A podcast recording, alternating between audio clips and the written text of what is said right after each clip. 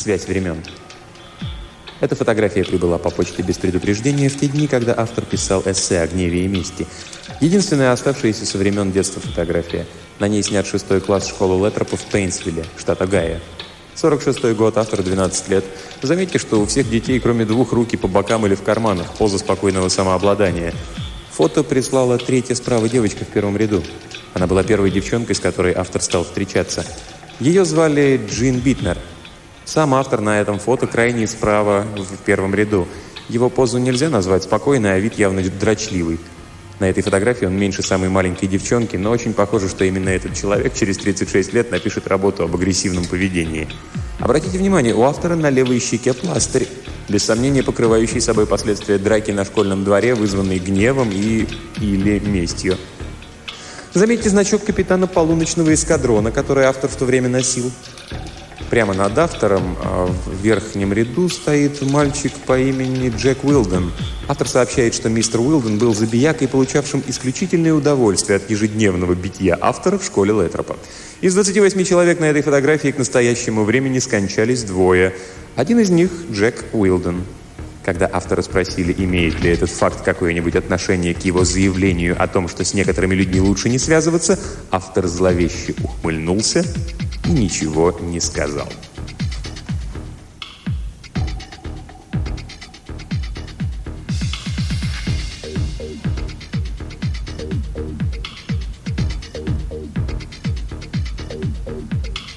О маленьком мальчике чуть позже. Пока вдумайтесь в утверждение. Все мы своими корнями уходим в настоящее. Каждый из нас стоит по колено в зыбучем песке сегодня. Но в голову каждого из нас встроена машина времени, что называется памятью. Она относит нас назад в любой год, который вам хочется вспомнить. По тонкой шелковой нитке, исчезающей во вчера, мы ощупью пробираемся вперед. Память же страхует нас привязкой к опыту, и мы сами только результат того, что мы видели, ощущали и делали в прошлом. Пойдемте со мной вдоль этой веревочки к мальчику. Наугад выбранное лето сороковых годов. Как и обычно летом, мальчик в скаутском лагере. В Огайо в сороковых, когда родителям становилось не в моготу, облегчение приносило лето, поскольку можно было отправить детей в лагерь. За шесть недель следовало отдохнуть и восстановить силы настолько, чтобы наличие в доме детей не наводило на мысли о расчленении. Мальчик лагерь ненавидел. Его разлучали с домом, с любимыми местами, с игровыми площадками, с друзьями, но главное – с собакой. С ребятами мальчику бывало нелегко сдружиться, а собака сопровождала его всегда. Вот он возвращается из лагеря, отец встречает сына на автостанции, а у мальчика на уме одно – скорее домой, упасть на колени и обнять пса. Отец ведет себя что-то очень тихо, будто ему немного не по себе – Мальчик чувствует, что-то не так, но он не спрашивает у отца, что именно. Дети так не поступают, это манера взрослых. Вот они приезжают домой, и мальчик чертом выскакивает из машины, не дослушав начатую отцом фразу «Подожди секунду, я должен тебе сказать...» А собаки на газоне нет. Того друга, который уже должен был бы прыгать вокруг, стараясь лизнуть в лицо, которого мальчик уже полтора месяца не видел, нет, пусто. Мальчик пугается. Потом отец усаживает его на стул и объясняет печально и неуверенно, что собаки больше нет. Мальчик не понимает. Он еще никогда не встречался со смертью, с дырами, которые оставляет в этом мире смерть. А когда он узнает, как умерла собака, он меняется. Становится таким, каким раньше не был, и прежним ему уже не быть. Оказывается, старуха, жившая на той же улице, еще раньше, чем мальчик, собака и вся его семья, обнаружила щенка на своем дворе и вызвала соответствующую службу, и собаку умертвили раньше, чем про это узнал отец. Мальчику сказали, что собаку усыпили, но он знал, что его друга отравили газом. Убили. Мальчику не понять, почему старуха так поступила. Он же никому ничего плохого не сделал. Это мальчик говорит сквозь слезы. Он же был маленький, он же никому не мог ничего сделать. Мальчик выбегает из дому и допоздна, до темноты лежит в высоких травах пустыря на той стороне улицы, где они так здорово когда-то играли с собакой. Он наблюдает за старухиным домом и вдруг чувствует что-то незнакомое, чего никогда не чувствовал раньше. Он чувствует необходимость что-то сделать, заставить ее заплатить за это злодейство, отомстить. И уже за полночь, когда искавшие его люди разошлись по домам, мальчик прокрадывается к старухе во двор – там на веревке висит выбивалка для ковров. Он крадет выбивалку и уходит с ней далеко на пустырь. Голыми руками копает глубокую яму и бросает туда выбивалку. Плюнув на нее сверху, он закапывает яму полной ярости, отчаяния и этого нового чувства, подобного которому по силе он до сих пор не знал. А потом возвращается домой. Давайте пойдем со мной по шелковой нити памяти к тому, кто был этим мальчиком летом в сороковых годах в Огайо. Вот он уже взрослый. И узнает, что его работу украла огромная корпорация. Его работу украли, подписали чужим именем и выпустили в свет как свою. И им овладевает то же чувство, которое он часто испытывал с тех пор, пробираясь вперед по колено в зыбучем песке настоящего. Ночью он не может заснуть от злости и бессилия. Поэтому он включает машину времени, крадет у них выбивалку для ковров, хоронит ее и плюет на могилу. Он подает на них в Федеральный окружной суд и выигрывает самый большой за всю историю этого нового города процесс о плагиате. Собаку звали Падди. Процесс о плагиате завершился в апреле 80-го, и мальчик получил 337 тысяч долларов. Старуха уже более 30 лет как умерла. Но ни похороны выбивалки, ни то, что старухи больше нет, не уменьшили жажду мести в душе того мальчишки, что живет в машине времени. Ипсен сказал, «Жить значит воевать с троллями». В этой войне самое мощное оружие – гнев, порожденный жаждой мести. И одновременно самое уродующее, ослабляющее, разрушительное оружие в людском арсенале, делающее берсерком своего обладателя. Будучи разумно, хладнокровно и конструктивно использовано, это оружие вносит равновесие во Вселенную, исправляет то, что в ней неправильно, предотвращает развитие язвы желудка и способствует сохранению самоуважения. Если же оно возьмет верх и завладеет разумом, Оружие убьет того, на кого оно нацелено, но при этом, как винтовка, забитая грязью, разнесет в клочки своего обладателя.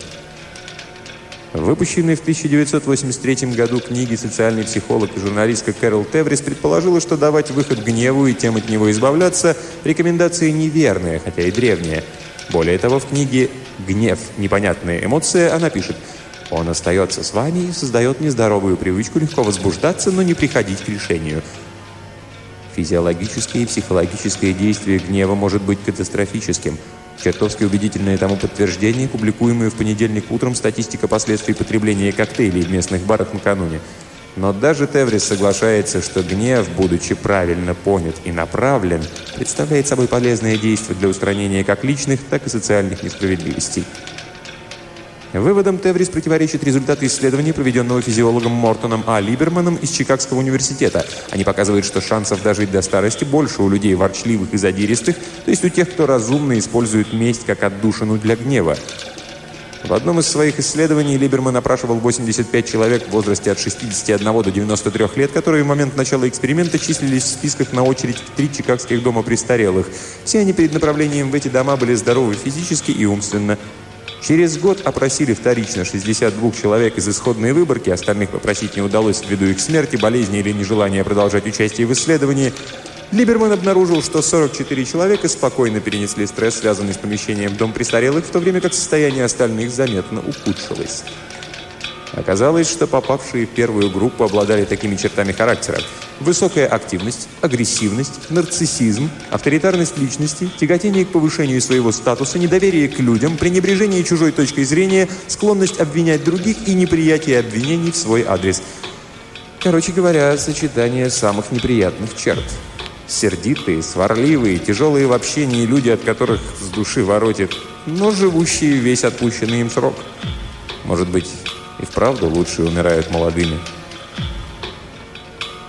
Имея с самого детства много возможностей черпать из такого источника мудрости, как Софокл, и если ты совершил несправедливость, то будешь ты страдать, и месть и пламя тебя сожжет. Я многое узнал о гневе и мести. Если исследователи, которые, потроша все написанное мною за 30 лет, как щенок старую тряпку, пришли к выводу, что четыре основные темы моих рассказов и эссе, храбрость, любовь, этика и месть – то что я буду спорить с людьми, которые столь тонким анализом зарабатывают себе на жизнь? Так вот, из колодца собственного опыта я почерпнул ковшик основных правил. Как давать выход гневу и притворять в жизнь варварское чувство, жажду мести. К правилам прилагаются примеры из жизни, иллюстрирующие их применение. Читателям со слабым желудком рекомендуется дальше не читать.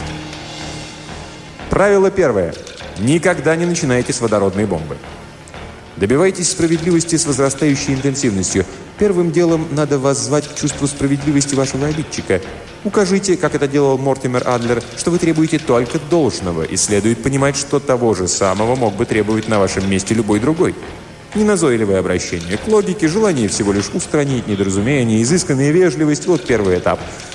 Когда это не сработает, переходите к следующему уровню. Испробуйте другой способ действий. Здесь имеется в виду не нанесение увечий, а стрельба по площадям. Попробуйте поднять против вашего обидчика общественное мнение, местную прессу, радио и телевидение. Позвоните его или ее мамочке или жене, мужу. Если вас полностью игнорируют или посылают по какому-то стандартному адресу, переходите прямо к уровню 3. Суд малых исков. Здесь вы за несколько долларов можете получить удовлетворение, если у вас есть доказательства. В суд малых исков не допускаются адвокаты, преимущество которым не может похвастаться даже лучший городской ресторан. А если ситуация относится к числу тех, что не влекут за собой возмещение по закону, если это оскорбление личности или если дело не может быть решено на самом доступном уровне юридической системы, и вы ничего не достигли, а только разозлились еще больше, кстати, это легко определяется взглядом в зеркало.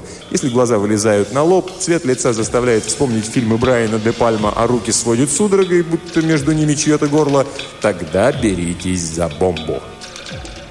Бомбой может быть все, что угодно. От подписки обидчика на миллион почтовых каталогов и до похищения детей. Но поосторожнее с бомбой, пока вы не прочли остальные правила. Потому что правило второе. Выбирайте время скритаться. Куда спешить? Ползти медленно – прекрасное занятие, дающее возможность воевать со всем остальным родом человеческим, пока вы добираетесь до своего обидчика – Дайте пройти времени, и объект вашей мести почувствует себя в безопасности. Пусть думает, что все обошлось. Тем ужаснее будет пробуждение, а кроме того, меньше вероятность, что вину за все ужасы, свалившиеся на голову заслужившего их выродка, возложат на вас. И перед тем, как перейти к правилу номер три, позвольте привести вам классический пример эскалации гнева с бомбой в конце.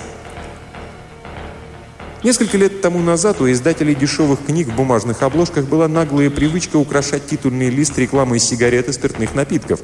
Я, конечно, согласен, что каждый имеет право тешить свое недовольство миром выбранным им способом, вплоть до сигарет, выпивки, кокаина и девицы определенного поведения включительно. И в то же время я твердо уверен, что книги с моим именем на обложке не должны к этому поощрять. И в авторском договоре было указано, что никакие подобного рода объявления не могут быть помещены на моих книгах без моего письменного разрешения. Поначалу данный пункт вызывал у издателей раздражение. Эти антрацитовые души до того прогнили, что пытались склонить меня на свою сторону, соблазняя частью дохода от этой рекламы. Я им пытался объяснить, что с точки зрения морали зарабатывать на таких вещах еще омерзительнее. Но они не очень понимали, о чем вообще идет речь. В конце концов, я заявил, что без этого пункта контракта не будет, и добился своего. Через несколько лет при переиздании одной из моих книг я увидел обложку, украшенную рекламой канцерогенных палочек. Сейчас я расскажу, как я действовал по возрастающей. Прежде всего я потребовал, чтобы книга была изъята и пущена под нож, а потом вышла новым изданием. Это требование я передал через своего редактора, милую даму, имеющую в этих вопросах весьма ограниченную власть. Ее попросили бросить эти глупости. Первая фаза. Потом с ними связался мой литературный агент из Нью-Йорка.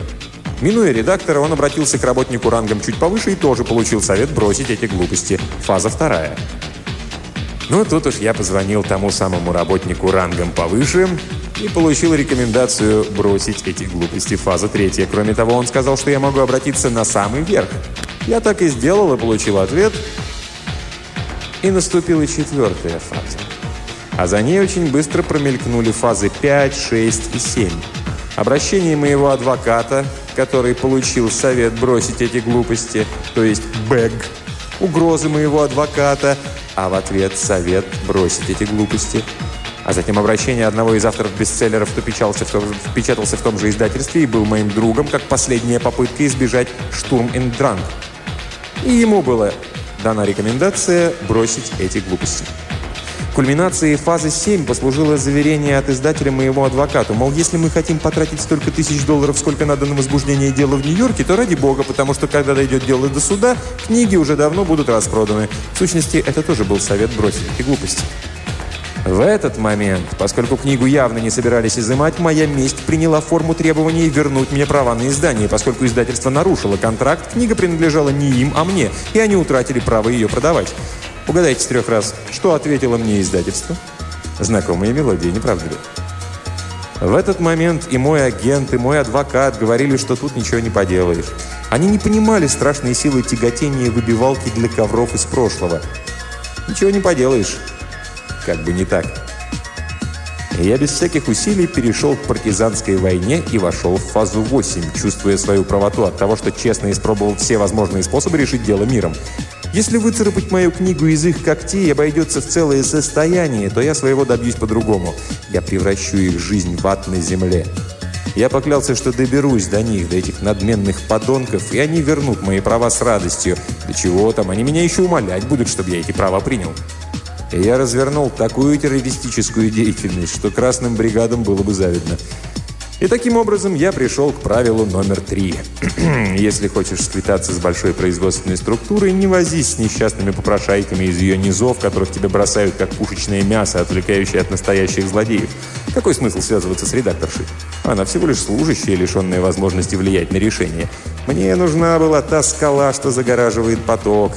Та самая шишка наверху, которая разбрасывала советы бросить эти глупости. В результате юридического расследования я нашел имя и потребовал возврата прав непосредственно у него.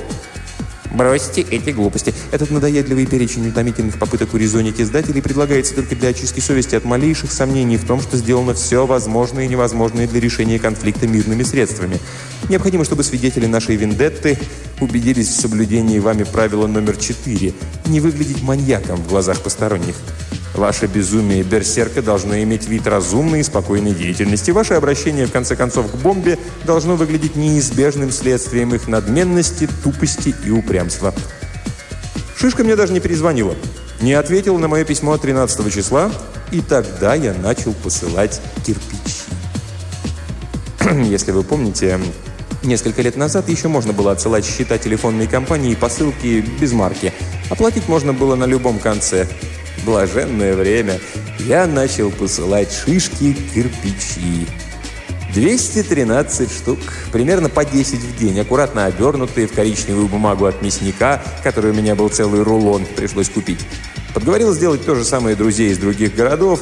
Каждый адресован персонально шишки. И пока не развернешь, не скажешь, что это аккуратные прямоугольные пакеты, просто кирпичи. Сотни кирпичей. Лично шишки. Собственные руки. Срочно. Скоропортящийся материал. Не бросать. Хрупкие предметы. И тут на сцену выступил я. Кстати, правило номер пять. В процессе мести постарайтесь развлечься. Если это будет выглядеть как шутовство, очко в вашу пользу, коль власти до вас доберутся. Да вы что, инспектор, я просто шутил. Ваша честь, я утверждаю, что мой клиент просто зашел в своих дурачествах слишком далеко. Пожалуйста, не вешайте его. После первых 213 кирпичей я стал посылать их примерно по 40 в неделю. В конце месяца, когда мои друзья стали говорить, что у них довольно серьезные почтовые издержки, интересоваться, долго ли я собираюсь продолжать это сумасшествие, я написал Шишке записку на фирменном бланке Донни Осмонда. Напомните мне рассказать, как эти бланки ко мне попали. С очень простым содержанием. «Вам хватит построить бункер, который мне не разрушить разок думав. Но, может быть, лучше вернуть права на мою книгу?» Нежно, Харлан Эллисон. Ответом был звонок секретарши. Ее голос прерывался и дрожал, показывая, что высшие силы вот-вот сорвутся с цепи. Мне советовали перестать докучать шишки. Как они были неправы. «Скажите Шишке», — ответил я ей, «что если он не перестанет задирать нос и не отдаст мою книгу, я не только перешлю ему весь остаток сортира, но еще и его там увижу». Редакторша вздохнула, зная, что я не блефую, и отключилась. Правило номер шесть. Заставьте их поверить, что вы способны на все. Они должны ясно понимать, что вы слегка свихнулись и на блеф не способны. Заставьте их понять, идет война. Чуток паранойи не повредит. Я паковал кирпичи только в резиновых перчатках. Им не добраться до меня, голландец. Но у Шишки должностная надменность сочеталась с глупостью, образуя непробиваемую комбинацию, и права он мне не вернул. Настала фаза 9. Среди моих знакомых много странного народа. Может быть, и среди ваших знакомых тоже. Один из таких моих знакомых – наемный убийца. К сожалению, не первого ранга. У него не та национальность, он литовец. Да, я знаю, что это очень смешно. Наемный убийца-литовец. Но чем богатый, тем и рады. Он классный парень, хотя и один из самых недотепистых пистолетчиков в мире. Однажды он отстрелил себе два пальца на ноге. Даже не спрашивайте, как. Он звал себя Шандером. Имя не настоящее, однако в данном случае сойдет. Я позвонил Шандеру и попросил об услуге. Он был у меня в долгу, как-нибудь спросить меня о лавке жареных каштанов, хромой официантке и 20-галлоновом молочном бидоне, и как я выручил Шандера. На последней странице какого-то номера Publishers Weekly я нашел фотографию шишки и попросил Шандера внушить ему страх божий, но не тронув на его сидеющей голове ни волоска. Примерно через неделю Шандер мне позвонил за мой счет и рассказал, как это было.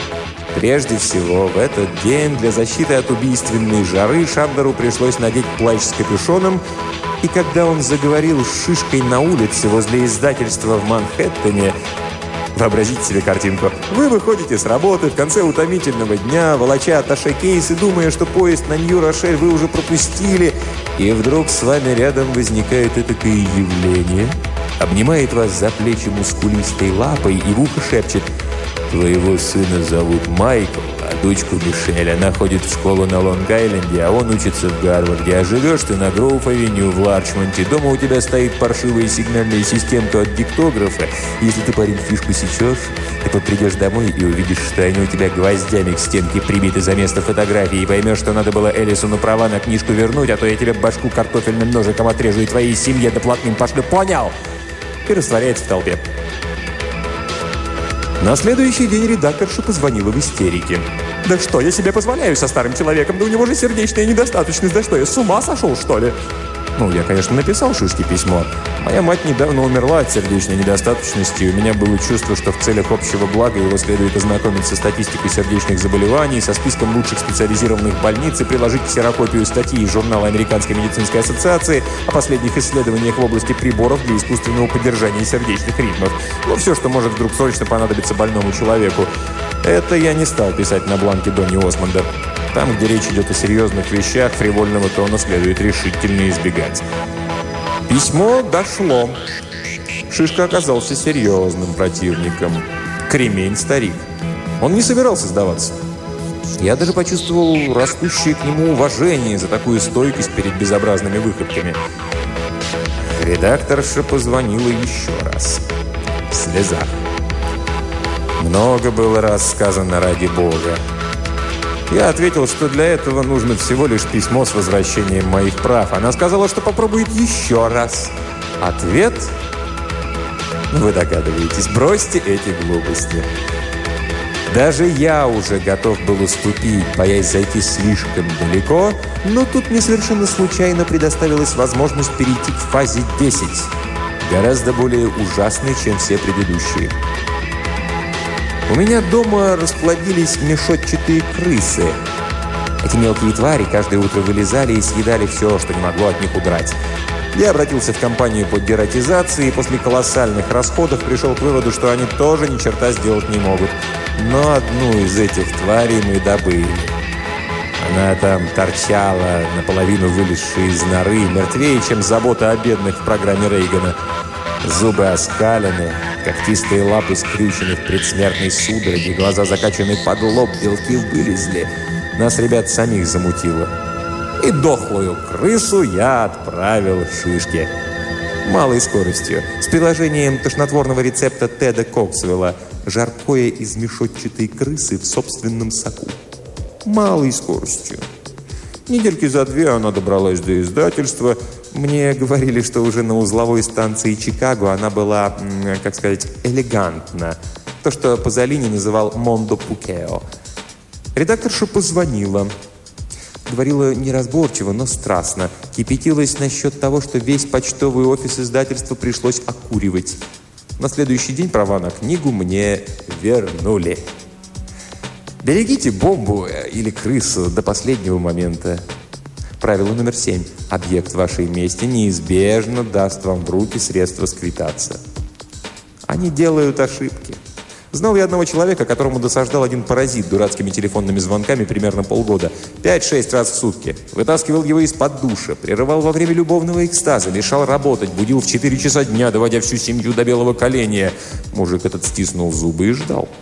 И, наконец, что было? Неизбежно, паразит ошибся и, позвонив за счет вызываемого, назвался каким-то именем, которое жертва знала – Мужик наш звонок принял, понял, что это тот самый паразит, попросил оператора поддержать линию, узнал, с какого номера его вызвали, через друзей в телефонной компании узнал, что это частная школа в Колорадо-Спрингс, Туда же позвонил ему какой-то ученик, ответил «Да, только что с этого телефона говорил Джимми Экс, фамилия вымышленная». Мой знакомый полетел ближайшим рейсом в Колорадо, нанял машину, приехал в школу, нашел этого пацана и выбил из него дурь. И вот что такое месть. Правило номер восемь. Мало просто сквитаться. Следует получить с лихвой, с довеском. Это процент в компенсацию за моральный ущерб, дискомфорт, плохое самочувствие и утрату самоуважения. Это правило связано с правилом номер девять. Око за око – лучшее правило для мстителя. Если у вас украли часы, не стреляйте похитителю в лоб.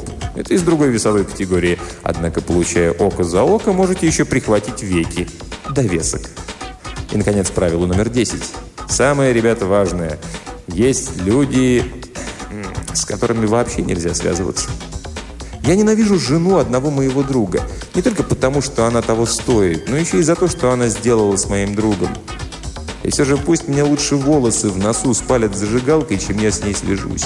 Даже выиграя я войну, в могилу я сойду с ее зубами на моем горле. Никогда не давайте страсти мщения застить вам глаза и мешать оценить ситуацию. Есть люди, настолько погруженные в прошлое, насколько ушедшие в свою память, поведущие вспять шелковые нити, что они никогда не избавятся от живущих в этой машине времени теней. Это те, кто никогда не перестанут искать доктора Менгеля. Они мыслят как ниндзя. Они опасны и не знают удержу. Есть дети, у которых убили собак, и разумный человек в своей жажде мести никогда не должен забывать об их примере потому что эти люди на самом деле обречены жить в вечном огне. Они вечно несут стигматы своих собственных ран. И если о них можно сказать доброе слово, лучше всего это сделать словами покойного Геральда Керша, который писал «Есть люди, которых ненавидишь, пока не увидишь сквозь щель их брони нечто, пригвожденное к столбу и скрюченное вечной мукой.